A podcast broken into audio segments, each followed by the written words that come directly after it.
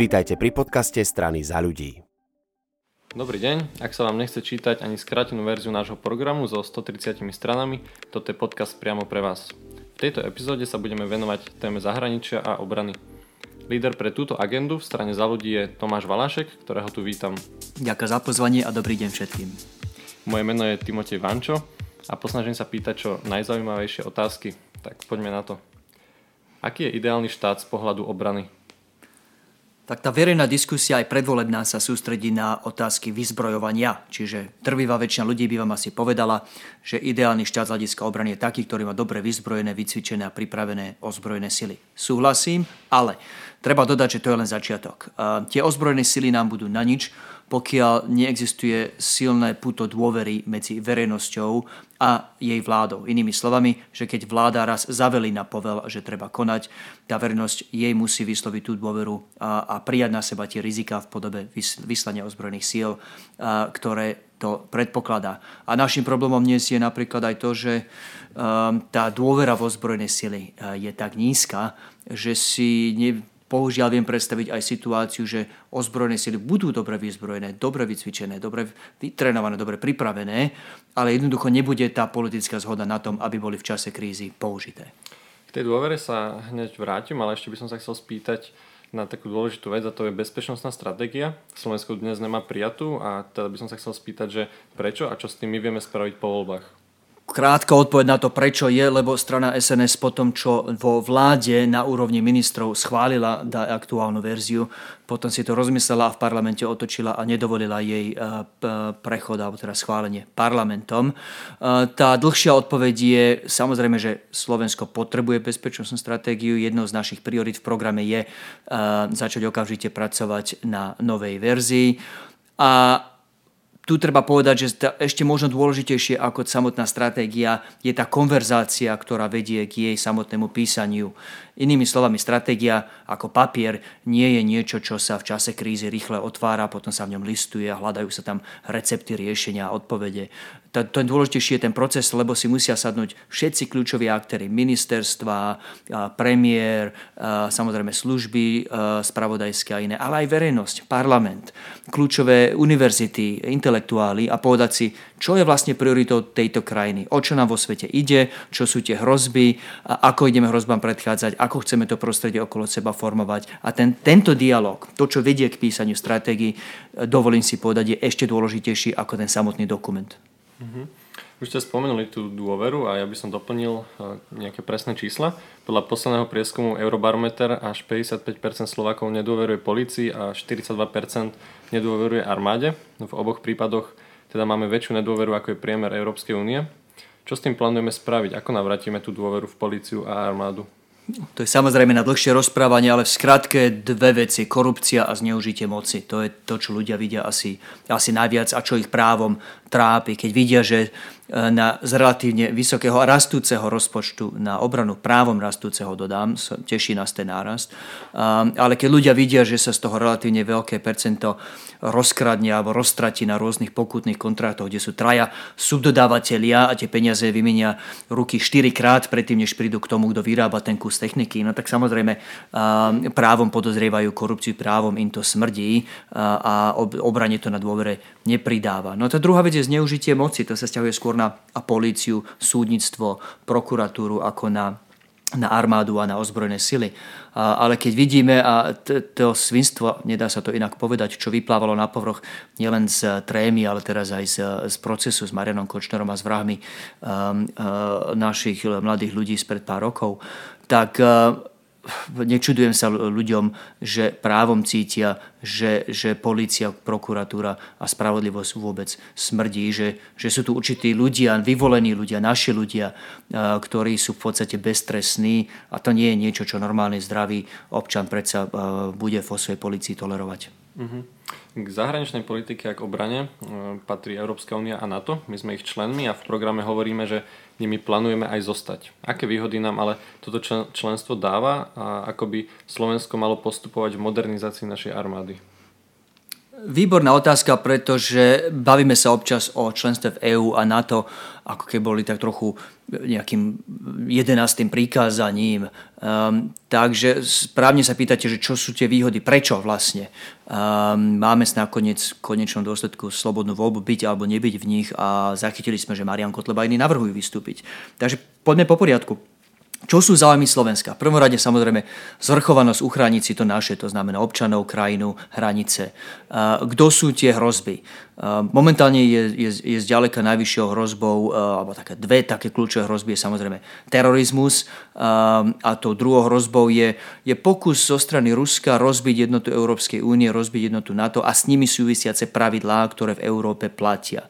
Od druhej svetej vojny vyše 70 rokov tu platilo, že veľké štáty si nemôžu robiť miernik z s malými štátmi, čo chcú a hlavne Európska únia toto pravidlo pomáha uplatňovať v praxi, lebo v podstate spoločným formulovaním zákonov, spoločným formulovaním pozícií sa tie veľké štáty de facto nútia zobrať do, do úvahy a do, do pozornosti aj názory tých menších. To je systém, ktorý nám vyhovuje, ktorý by sme nemali nechať nejakej inej tretej krajine rozbiť. A v prípade NATO platí, že NATO je tým garantorom, ktorý nám zaručuje, že žiadna veľká krajina spoza hraníc, či Rusko, či iný, si nedovolí ani na tie menšie krajiny v rámci aliancie nič, pretože vedia, že za nimi stojí zvyšných 28, 29 čoskoro e, členských krajín aliancie. Toto sú tie pravidlá, tie výhody, tie hlavné výhody, ktoré nám EÚ a NATO prinášajú. Potrebujeme si ich uchrániť aj vo vzťahu k Ruskom. E, vo vzťahu k Rusku nesmieme byť naivní. Uvedomiť si, že moment cieľom aktuálnej ruskej vlády je obe tieto inštitúcie oslabiť, prepísať tieto pravidlá hry, ktoré chránia hlavne tých menších a tých, a, a tých slabších, ako sme my, čo nie je v žiadnom prípade v našom záujme. Dnes je taká, by som povedal, možno aj zmena, že vojny sa nemusia viesť iba na bojovnom poli, ale možno aj sú to nejaké iné tzv. hybridné vojny. A to by som sa chcel spýtať, e, či sú hybridné vojny veľkým problémom aj pre Slovensko a ak áno, ako s nimi plánujeme bojovať? Dá sa to možno cez nejakú úpravu zákonov po, v budúcej vláde? Je to tak, dnes už je možné vlastne dezinformáciou alebo aj kybernetickými útokmi napáchať také škody, aké sa kedy, dali, dali napáchať len bombami a, a, a guľkami a raketami. Um, naši nepriatelia pochopili, že Západ, ktorého sme súčasťou, je príliš silný vojenský na to, aby sa dal poraziť nejakej otvorenej konfrontácii.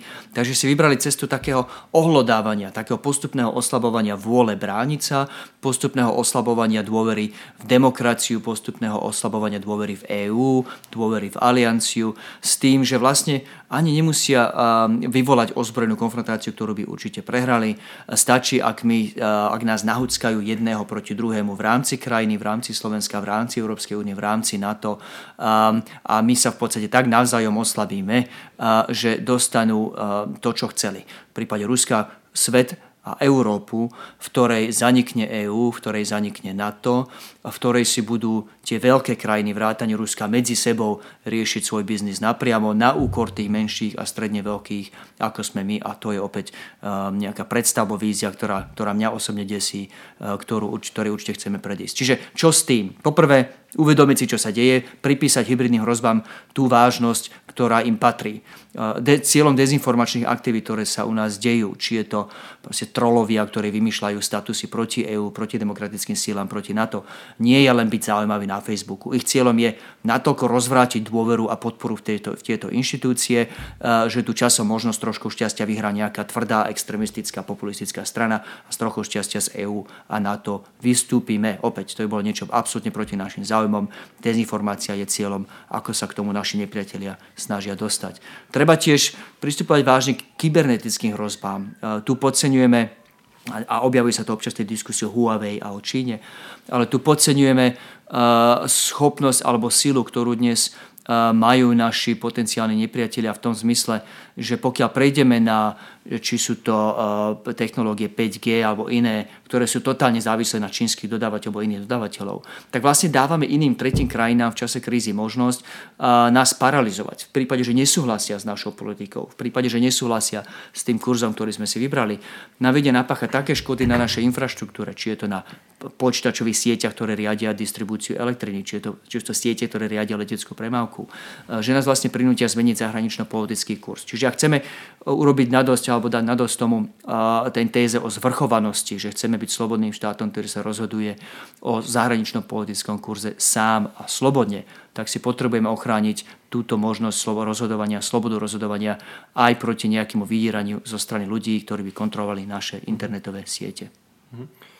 Pred pár dňami sa stala e, taká dôležitá udalosť v Iraku, kedy teda e, Amerika zautočila na iránskeho generála a teda by som sa chcel spýtať tej, e, na váš postoj k tejto situácii, nakoľko to môže mať aj dopad na budúcnosť aj možno aj Európskej únie. To, čo sa udialo v Iraku a čo urobili Spojené štáty, zabitie eh, Kasima Sulejmanimu, bolo chybou, povedal som to otvorene, poviem to znovu x krát, ak bude treba.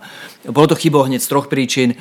Poprvé, eh, záujmom USA v, eh, v Iraku je oslabiť vplyv Iránu, ktorý úspešne rozkladá všetky snahy o nejakú stabilnú politickú scénu v Iraku. A tým, čo sa stalo, zabitím Sulejmányho, v podstate zvýšili Spojené štáty popularitu Teheránu, klerikov v Iraku, čo je presný opak toho, čo chceli. Povedal som to otvorene viackrát v médiách, dostalo sa mi aj trochu kritiky, že, že otvorene kritizujem spojencov. Myslím si, že to je nepochopenie toho, ako by aliancia mala fungovať. Jedna z vecí, čo NATO, ale aj Európsku úniu šlachtí, je, že sme slobodné krajiny, ktoré, ktoré síce majú rozdiely, každá slobodne zmýšľajúca krajina sa skôr či neskôr nezhodne s inou v niečom. Majú medzi sebou rozdiely, ale to, čo šľachtí EÚ a NATO, je, že si oni môžu kľudne pokojne podebatovať, že nie sme Varšavskou zmluvou, kde sa drží, tak povediať, jazyk za zubami a krok. A myslím si, že aj pre verejnú podporu na Slovensko, pre EÚ, verejnú podporu pre NATO je dôležité, aby sa neujalo takéto vnímanie, že v týchto organizáciách sme len do počtu, že nemáme právo na vlastný názor. Máme, v aliancii sme svojvoľne, sme v nej dobrovoľne a keď sa občas nezhodneme s našimi spojencami, treba o slovenských záujmoch, o slovenských prioritách, o slovenských rozdieloch so svojimi spojencami otvorene hovoriť. Nakoľko sa už blížime k záveru nášho podcastu, tak by som vás poprosil aj krátku odpoveď. E, bavíme sa o zahraničí a nakoľko aj možno množstvo poslucháčov je zo zahraničia, tak e, chcem sa spýtať, že ako vieme motivovať našich Slovákov, našich občanov v zahraničí, aby sa vrátili domov a zároveň ich aj udržať doma. Určite, tak to hlavné je samozrejme, ľudia musia mať pocit, že vedia, že ich budúcnosť na Slovensku bude lepšia ako je prítomnosť. Že táto krajina inými slovami niekam smeruje momentálne ten pocit nemajú. Vidia, že, je školstvo v rozvrátenom stave a, naopak z roka na rok slabne prepadáme sa v rôznych e, merítkach, rebríčkoch e, kvality svetových univerzít. Obávajú sa, že ak tu skončia ako študenti, tak vlastne je ich nejaký výhľad na profesionálnu kariéru pochovaný. Obávajú sa, že keby aj išli do profesí, kde nie je potrebné vysokoškolské vzdelanie, že sa aj tak neujmú, pretože je tu nevymožiteľnosť práva, pretože keď sa pustia napríklad do podnikania a, a niekto sa si, si na nich tak povedať zasadne nejaký miestny vyvolený, nejaký náš človek blízky vláde, že vlastne budú potom nemohúcní a bezmocní do, dovolať sa práva a, a obraniť si to svoje. Takže to, čo treba urobiť, nie je jedna vec treba začať, a máme to jasne vymenované v programe aj presne ako, treba začať so zdravou školstva, aby tí, ktorí odchádzajú preto, lebo sa boja, že, sa, že svoju profesionálnu kariéru navždy pochovajú ostaním na slovenských univerzitách, tak toto vnímanie treba zmeniť, kvalitu štúdia treba zdvihnúť. Potrebujeme zmesť lepšie vymožiteľnosť práva, aby ľudia nemali ten pocit bezmocnosti, tvárov tvár a, a krivde a skrivodlivosti. A treba zlepšiť zdravotnú starostlivosť. A je kopa ľudí, ktorí odchádzajú jednoducho preto, lebo si povedia, ja to nechcem riskovať, ak chcem mať malé deti, ja predsa ne, neriskujem to, alebo ne, nedovolím si to, že ich nechám na pospas nášmu zdravotníctvu. Takže to riešenie nie je jedno, chce to začať takú, mm-hmm. poviem to, celospoločenskú um, ozdravnú uh, aktivitu a to je, ako na to ísť, uh, tie kroky máme všetky presne popísané v programe. Mm-hmm. Posledná otázka je taká stručná a chcel by som teda od vás počuť odpoveď hlavne z toho hľadiska obrany a zahraničia. Aké sú top 3 témy, na ktorých by ste začali pracovať okamžite po voľbách? Tak v oblasti obrany určite by som začal v prvom rade jasným modernizačným plánom. Nech naši vojaci vedia, že peniaze do obrany sa nepr- nemrhajú a nepremrhávajú, že nejdú na žiadne korupčné aktivity, ale že sú skutočne investované do ich starostlivosti, do ich výbavy, do ich výcviku, do ich tréningu. Čiže jasný modernizačný program v obrane. Niečo, čo očakáva aj, aj verejnosť. Druhá vec, začať pracovať na v otázke obrany, začať pracovať práve na tých hybridných hrozbách, ktoré ste spomínali, posilniť preverovanie zahraničných technológií, ktoré nakupujeme a používame v citlivých uh, sférach života, ako sú práve citlivé internetové siete.